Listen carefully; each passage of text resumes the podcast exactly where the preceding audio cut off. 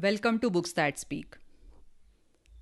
A poet wakes up to a wonderful dream, one that imagines a world without borders. What a beautiful poem on the eve of India's Independence Day. The Dividing Lines. Original story Lakire by Kapil Pandey, Kislai. Translated by Rajesh Khar illustrated by Abhishek Chaudhary, published by Pratham Books, narrated by Asavari Doshi. Last night's dream was quite remarkable. What I saw was beyond the thinkable. All those lines on the globe the dark lines, the black lines, the thick lines, the long lines, the deep lines, and the dividing lines. The lines that separate them and us just began to melt away. Lines disappeared without a fuss, as if magically erased away. The soldiers carrying guns and mess, standing stern face to face, were stern like a peculiar case. They threw their guns off and burst into loud laughter Suddenly there was no enemy race. People burst out with joy. Happiness swept across the lands.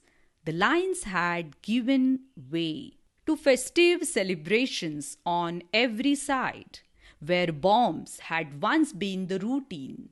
Laughter erupted in directions unseen. Who belonged where was hard to decide. Kislaya uncle no longer understood the divide. Some leaders were in a commotion, others got going with agitation.